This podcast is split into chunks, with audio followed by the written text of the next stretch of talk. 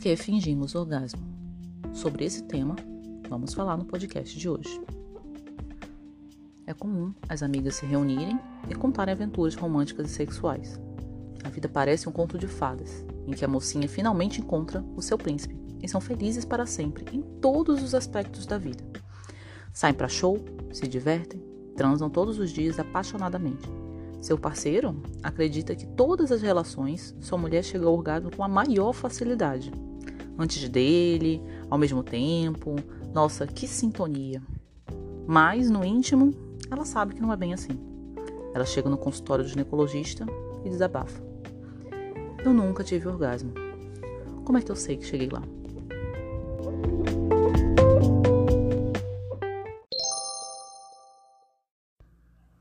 Esse cenário parece ser pontual, mas segundo um estudo da Kansas University, ele revelou que 7 em cada 10 garotas já fingiram orgasmos.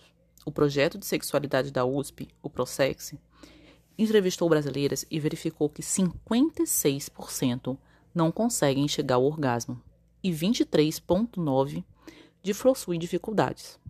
E o mais grave é que todo esse fingimento vem acompanhado de sentimentos como baixa autoestima, frustração, solidão e depressão. Essa situação, na grande maioria das vezes, é banalizada e negligenciada pela mulher que demora a procurar ajuda e muitas vezes sofre sozinha.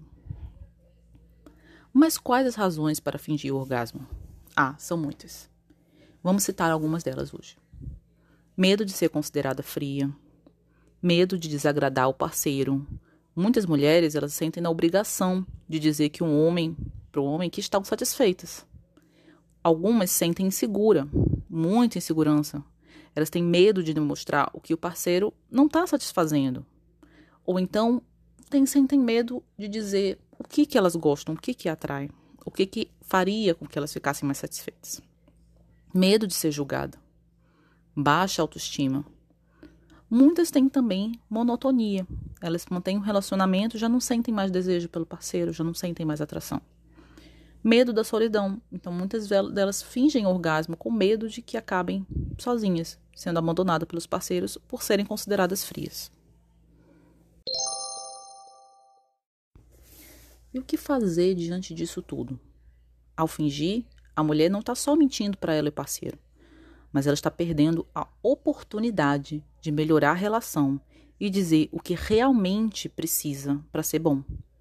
E para resolver essa questão, é muito importante que haja o diálogo entre o casal, sem acusações, com carinho, e que, com jeito, os dois consigam buscar o prazer e a satisfação para que tenham relação sexual e seja bom para os dois.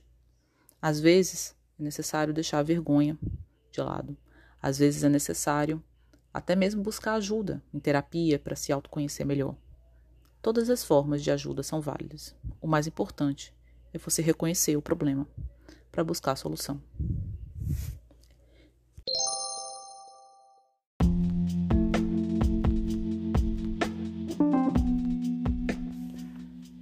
Eu espero que vocês tenham gostado desse episódio. Esse é o primeiro episódio da temporada do podcast. Para vocês acompanharem mais o meu trabalho, me sigam nas redes sociais. Arroba doutora Jaqueline Mazotti.